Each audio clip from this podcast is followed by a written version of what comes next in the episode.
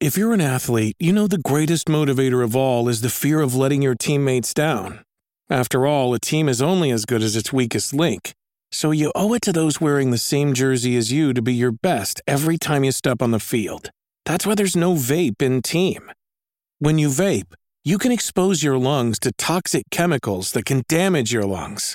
If you're a step behind, the team's a step behind. Brought to you by The Real Cost and the FDA. Hello and welcome to Level Up, the Esports and Gaming Show with me, Nathan Bliss, Esports and Gaming Writer at Reach PLC. Today, I'm delighted to be joined by Daniel Ringland, the head of Valorant Esports EMEA at Riot Games. Daniel, thank you so much for joining me today. How are you, first of all? The pleasure is all mine. Thanks for having me. I'm doing really well. We've just had a pretty successful Masters campaign, which I think was great. The sun is shining here in Berlin, and the team's busily getting ready for the next stage of the VCT. So all is well. Perfect. And I know I gave a rundown of your role there, but can you just explain the responsibilities that you've got and what you do at Riot Games for us? Yep, sure. So I'm the head of Valorant Esports for Europe and EMEA, as we call it. And effectively what that means is that I'm responsible for building out the entire ecosystem of Valorant Esports, from the bottom of the pyramid through to the top, across all of the 70-odd countries that exist within the region known as EMEA. Perfect. And what is your background? Are you a gamer, a hardcore gamer, and how did you get into the industry? How far back do you typically like to go? As far back as you want. I will be somewhat dating myself, but that's fine. So I've always been a hardcore gamer. PC was actually my first console was a Sega Master System. So there you go. There's the carbon dating. But PC was where I think I kind of began to identify as a gamer. So in high school, I played a lot of Counter-Strike. Before that, Duke Nukem 3D, played on the dial-up modem with some of my friends, was like quite an early social gaming experience that's really precious to me. Played a lot of Battlefield, played a lot of Call of Duty, particularly Call of Duty. Is a big game when I kind of think back to my gaming roadmap.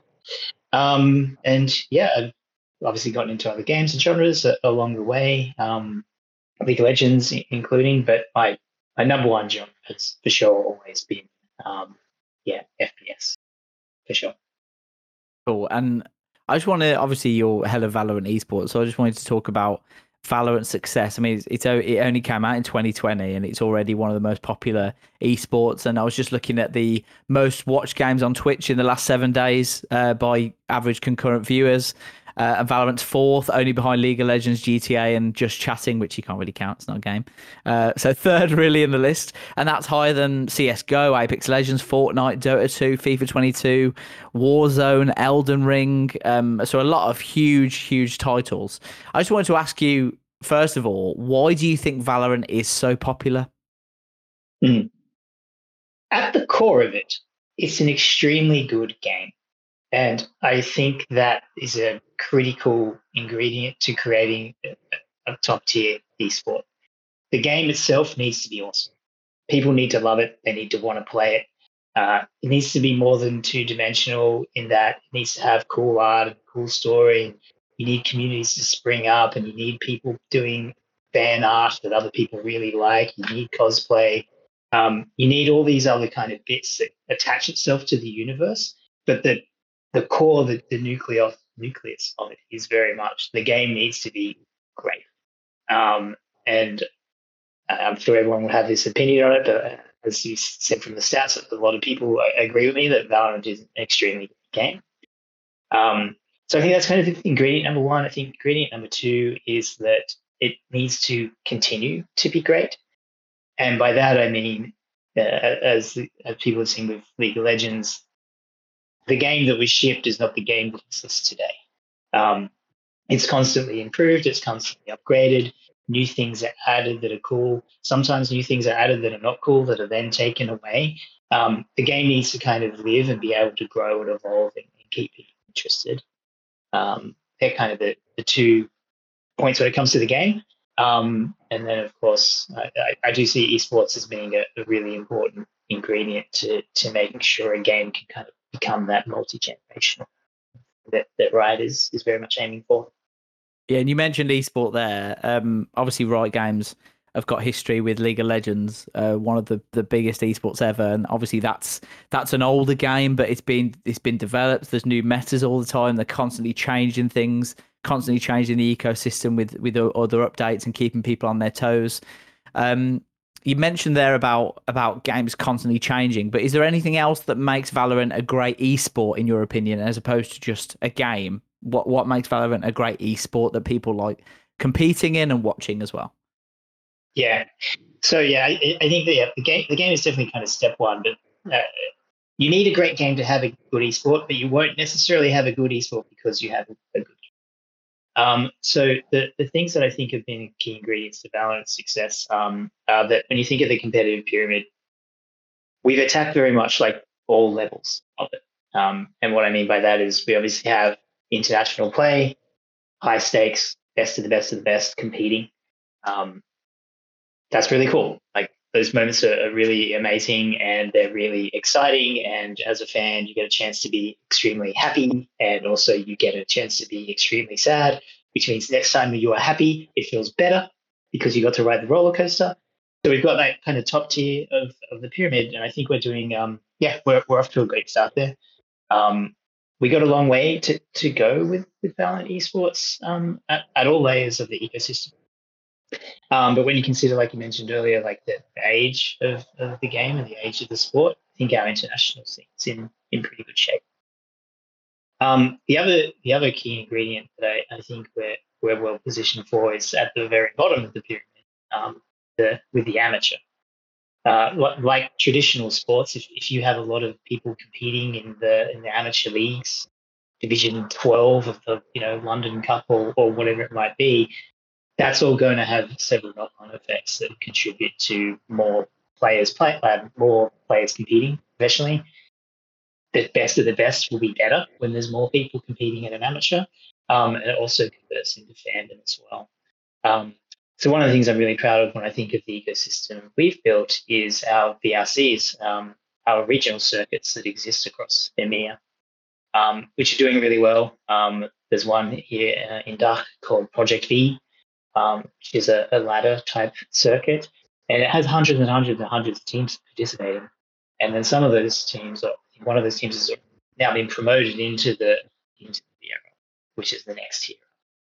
But I think really building out those circuits which seek to include all the third-party tournaments that happen, kind of bundle them up and make them part of the greater than the sum of their parts, so to speak, has been a really important ingredient to our success as well. And then in between those, we have the national leagues. I think one of the challenges of EMEA is that it is 71 countries, and I don't think there's anyone in the world who identifies as I am an EMEAN. It's a geographical grouping. So building out those national leagues, the eight of them we have, I think has been really important, both to create a second tier of competition, again, for the talent development situation, but also to kind of scratch that national itch that people have when they're cheering on a sport. So I feel particularly good about that. And then the final ingredient, I think, which is becoming more important and more obvious for people as time goes on, is the diversity and inclusion. I think this is where Game Changers has been so great at bringing a whole bunch of new teams. We've got Game Changers going on right now. We've got a record number of teams participating. The last Game Changers had a record number, as did that. So we've done, each one has had more and more people participating. And I think that, again, like I would kind of classify that as the middle of the pyramid, but it attracts a total different group of people who might not necessarily feel welcome or comfortable playing in the VRLs. So yeah, that'd kind of be the fourth piece of the puzzle that I think has been part of the fast success that we've seen. That's really interesting. You mentioned about the national leagues and how you can get promotion if you're good enough and that kind of thing. Is that a unique thing with Valorant? Because just thinking about, you know, if you were a good Call of Duty Warzone player, for example, or a good FIFA player, and you knew you were pretty good, but you knew there was professional players who exist, I wouldn't know where to go if you think you're good enough to be a professional player. So to have those leagues there, to know what you're aiming for, and that, you know, Riot Games are watching you and thinking, oh, this team's done this, let's promote them to this. There's like a clear pathway from amateur to pro in a way. Is that something that's unique in Valorant? I think the concept of having multiple tiers of competition that ladder up to become a path to pro is not unique to Valorant, and many sports and many esports do it. But I think what we've done that's a little bit different is with, for example, with the VRLs. They're all called VRLs, so they feel that they're connected, but they're also so Spanish VRLs, or VRL Spain Rising, for example. So we kind of try to capture the best of both worlds, where it can feel special and unique to Spain with the branding sort of thing, but it also feels like it's officially part of it. And that was done to address what you said, is to make it easy for people to kind of know what the ecosystem is, what entry points there are. Okay, how good am I? All right, this is the entry point that makes sense for me, and find their way into the pyramid at the level that makes sense. Whereas with some other sports and esports, all the pieces are there, but they're not really joined very well. They're potentially operated by different parties. Whereas ours, we're trying to keep it like super cohesive, so that you can look at it from the outside and go, okay, cool, that makes sense. This is all this. This is the one I should play in. Where do I go? I go here. I'm going to go do that now, and they get involved. And just asking for a friend, really. What makes a great professional Valorant player, in your opinion? I've played a little bit, and I'm not very good because I'm not a very good Warzone player either. I've got like below 1 KD, so I'm not really great. It's asking for a friend. In your opinion, what makes a professional Valorant player? And I'm going to get my notepad out. Well, I can tell you what I'm in the fortunate position of getting to listen to many experts speak about this. So what I will share to you is not coming from personal experience, because a great Valorant player, I am not. I'm currently languishing in bronze, and I kind of bounce between bronze and silver. But I think, again, there's a few ingredients. Raw skill is kind of the base level, like that's the table stakes of what you get involved, but that'll only take you so far. On top of that, I think the additional ingredients are your communication and your teamwork. Needs to be really good, and communication and teamwork are like easy things to like say and understand as a concept, but really, really difficult to be truly elite. And I think when you look at a lot of the best teams and a lot of the best players, sure, they're really good at a game, but they're also really good team members, and they're really good players as well. So I think that's one of the important ingredients that is also hard to develop, because these are deep personal skills that take many years to evolve over time, right? And then I think with Valorant in particular, I would say resilience, or the mental, as it's also referred to. It can be a really hard game. And other teams can go on runs where they're just a huge amount of momentum, and it's loss after loss, the economy's in bad shape, blah, blah, blah. And having the mental resilience to kind of weather that storm, know that you are still good and you are still good enough to compete. Keep it positive. Try to keep your teammates positive if they're, at risk of a little tilt. I think that's the other really important thing. And again, like that's something that's like super hard to develop. Like you can't just sit down and grind your way through the ranks of becoming more and more resilient. It takes time and self-awareness and a large investment into your personal development. I think that's really interesting, you're talking about communication, because that's not something we've gone too far into in the podcast talking about professional esports players. We've normally talked about the skill levels, as you said, the raw skill that's involved to be a competitive player. Also talk about things like resilience, being under pressure, performing in the biggest moments, not being able to wilt under the pressure as well is a big one. But communication is not something we touched on. I think it was really important what you said, and I think Matt's listening, the producer, and I think we can attest that our communication sometimes isn't the best, even though we know each other very well. And when we get it right, we get it right. When we get it wrong, we get it very wrong. And that kind of, it shows, it has a massive impact on performance in game. And with Valorant as well. On top of that, sorry. Nathan, just to add in, on top of that, when it does go right, there's such a feeling of like achievement and accomplishment and teamwork, like that. That like yesterday on Warzone, we had a win, and it was because of good communication. It wasn't because either one of us were like our brilliant Warzone players. It's because we communicated so well, and it felt like we deserved the win because of that. And that is something that I think like gets forgotten about because everyone's just worrying about high kill games and things like that. So in the competitive scene, it feels like. It makes perfect sense that communication would probably be one of the biggest factors as to whether or not you're going to be a successful team or not. Yeah, I think you're right. I think the victory you get when potentially the other team was better than you, but your teamwork and your communication was what got you over the line. I think in some of my games, like, I think they're actually more rewarding at times. I've had games where we've had like an AFK and it's been 4v5, and obviously that's never a good situation to be in. But the teamwork of the people that like kind of came together on the floor team and we've won, it's happened a few times, not many, obviously. But that's been some of the coolest moments of gaming. I think it's a good point. You've got the added dimension as well with esports, haven't you, where players are changing teams all the time.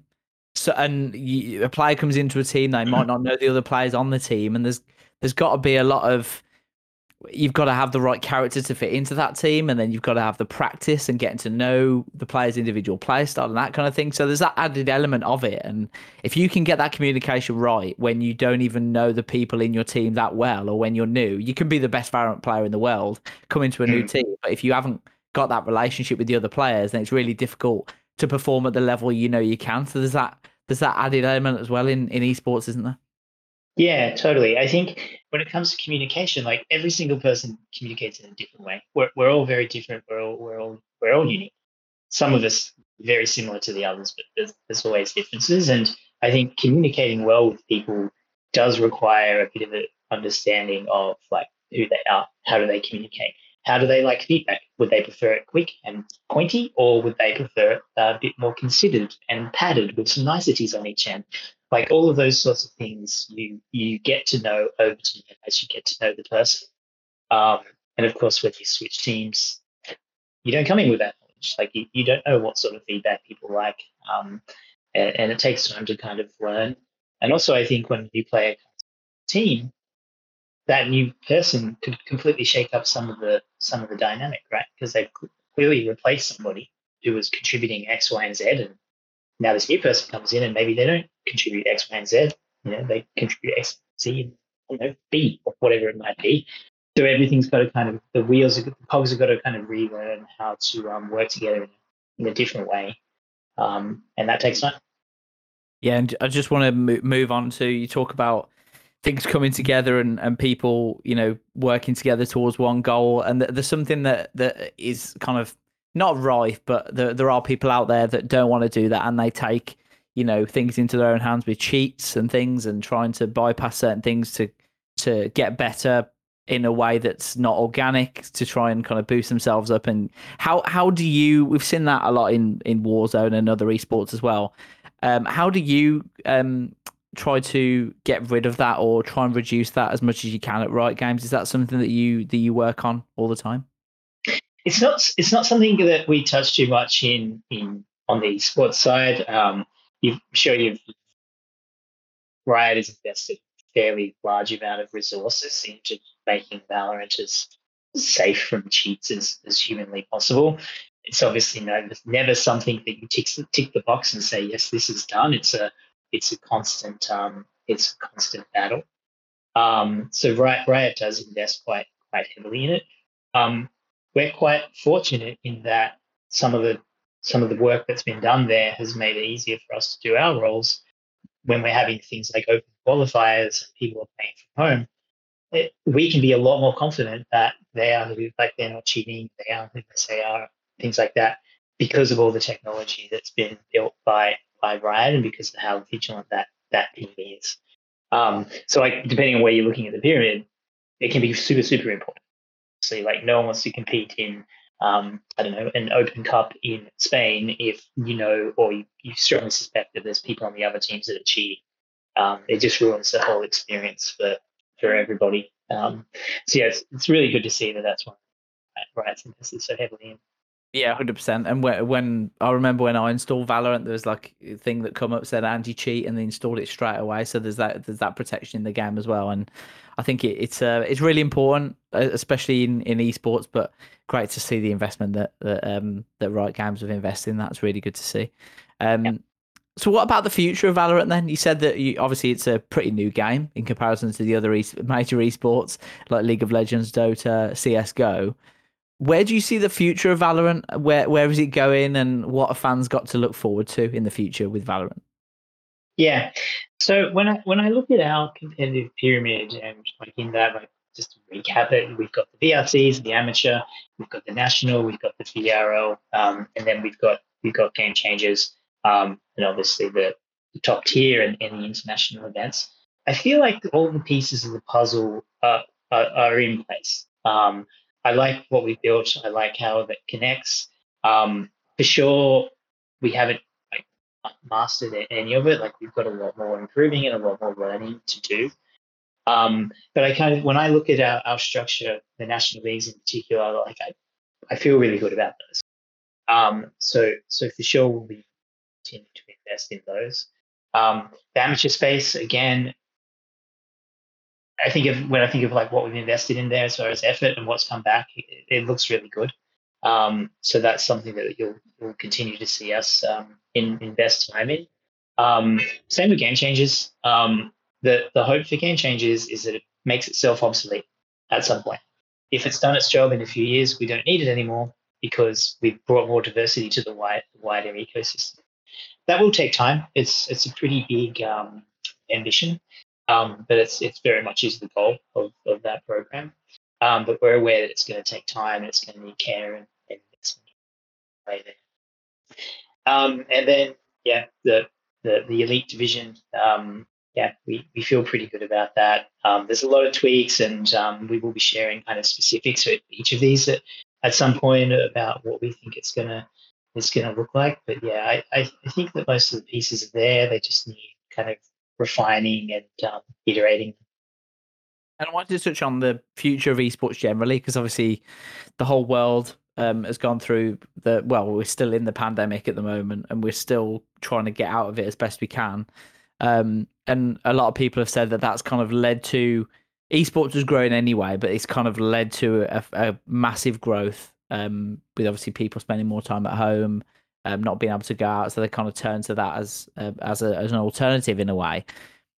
Where do you see the future of esports going? I mean, there's always Valorant only came out 2 years ago, and there's always going to be a new esport coming out. And there's we talked to a lot of people who says that kind of when mobile gaming really takes off, you took look at the Steam Deck, for example, something that's come out that allows you to play AAA games on the go. When it becomes fully mobile, then you're going to have a much more wider audience and a bigger player base as well. Well, I'm just interested to hear your thoughts on where you see esports going and the growth of the industry as well. Yeah, I think you're right. The pandemic kind of fast forwarded things a bit. That's for sure. Where I think we want to get to, at least, is once for Valorant, we're kind of laying the foundations at the moment. We're building a lot of the fundamentals. But once we have those, I'd really like to start to innovate a bit more and try to find ways to use technology in more exciting ways than we currently do. When you look at our broadcast, I think there's a lot more we could do there to leverage the fact that we're a video game as opposed to a physical sport. We have all that technology. I don't know what this looks like. This is just an area that I think about, and I'm like, there's got to be room for innovation here. So I do expect that that's something we'll be able to invest more time in and come up with cool things that we can't even grasp right now. And it's something that Riot does. Like, we do care about continue to innovate and break the status quo and come up with new fan experiences. So that's a pretty almost a non-answer. But I think the coolest things that will exist in 5 years for esports, we don't know what they are right now. And I think the way we find them is by creating a culture of iteration and experimentation within the teams and within the community and the pro teams and everybody. Like, everybody can get together and innovate here. And that's something that's definitely very important to us. But yeah, for mine, I really think there's so much more we could do with the watch experience.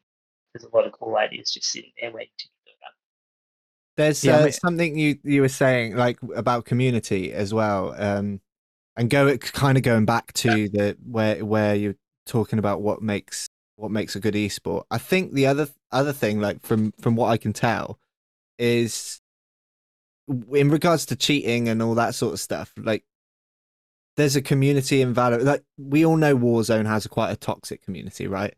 Or quite a negative community, if you want to be kind. But it seems like you've managed to sort of foster a much more positive, much more inclusive community, which probably leads to people not wanting to take advantage of the game in the same way. I mean, you've got people like, was it Shroud that decided to quit Warzone and play Valorant exclusively? Is that something that you guys notice, like, when something like that happens? And is the community like a focus to sort of build like a positive culture? Yeah. In short, yes. I think that's another area where Riot's made a lot of investment, but needs to continue to do so. Helping the community, like, stay safe and creating a community where people don't have to deal with abuse and things like that, I think is really important. Super hard as well, obviously, which is why it has remained elusive from, like, so many games, right? But I think that's really, really important, because, like, with esports, we're trying to create fandom, which is people gathering around a thing that they love, that they all love, to experience it together. You don't want to do that if there's people in that are doing that with you that are jerks, or they don't like you, or they make you feel unsafe, or whatever that might be. So continuing to make sure safe and healthy places to be super. Yeah, and apologies for my question earlier. I mean, it's a very open question.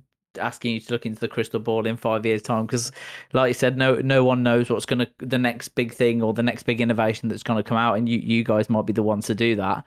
But I think that's what makes the industry so exciting, because you never know what's around the corner. There's always something new, there's always a new meta to look forward to, there's always something else to see, some of the cool technologies that are coming out, and there's always another game.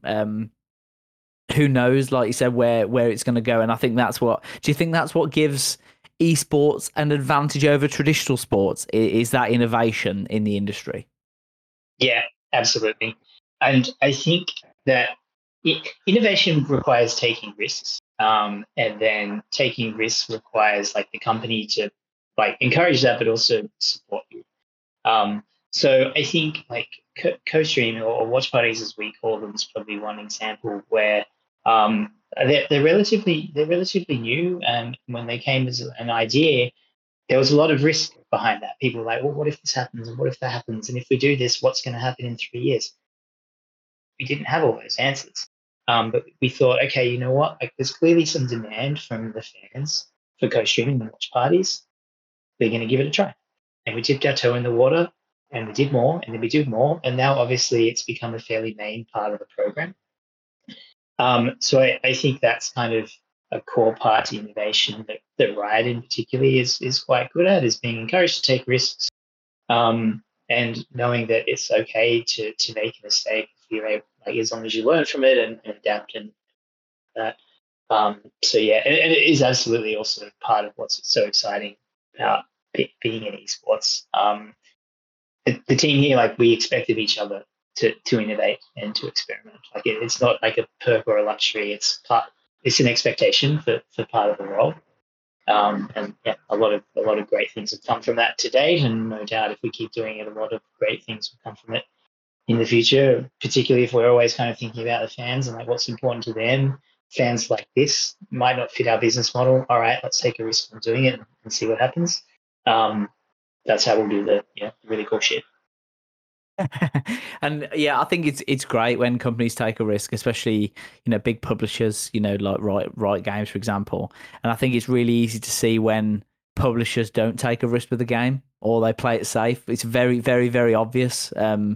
And sometimes you can go a bit over the top with that and take more risks, and it doesn't pay off. And there's loads of challenges, but I think innovation we're going to see a lot more of, hopefully, in the next couple of years. And yeah, it's just an exciting time to be involved in the industry. There's lots of cool things happening all around the industry, and yeah, it's gonna be an exciting couple of years. Guarantee it. Thank you, Daniel. Really appreciate your time. I know how busy you are, so thank you so much. Fascinating conversation. Thank you so much for coming on, and wish you all the best in the future.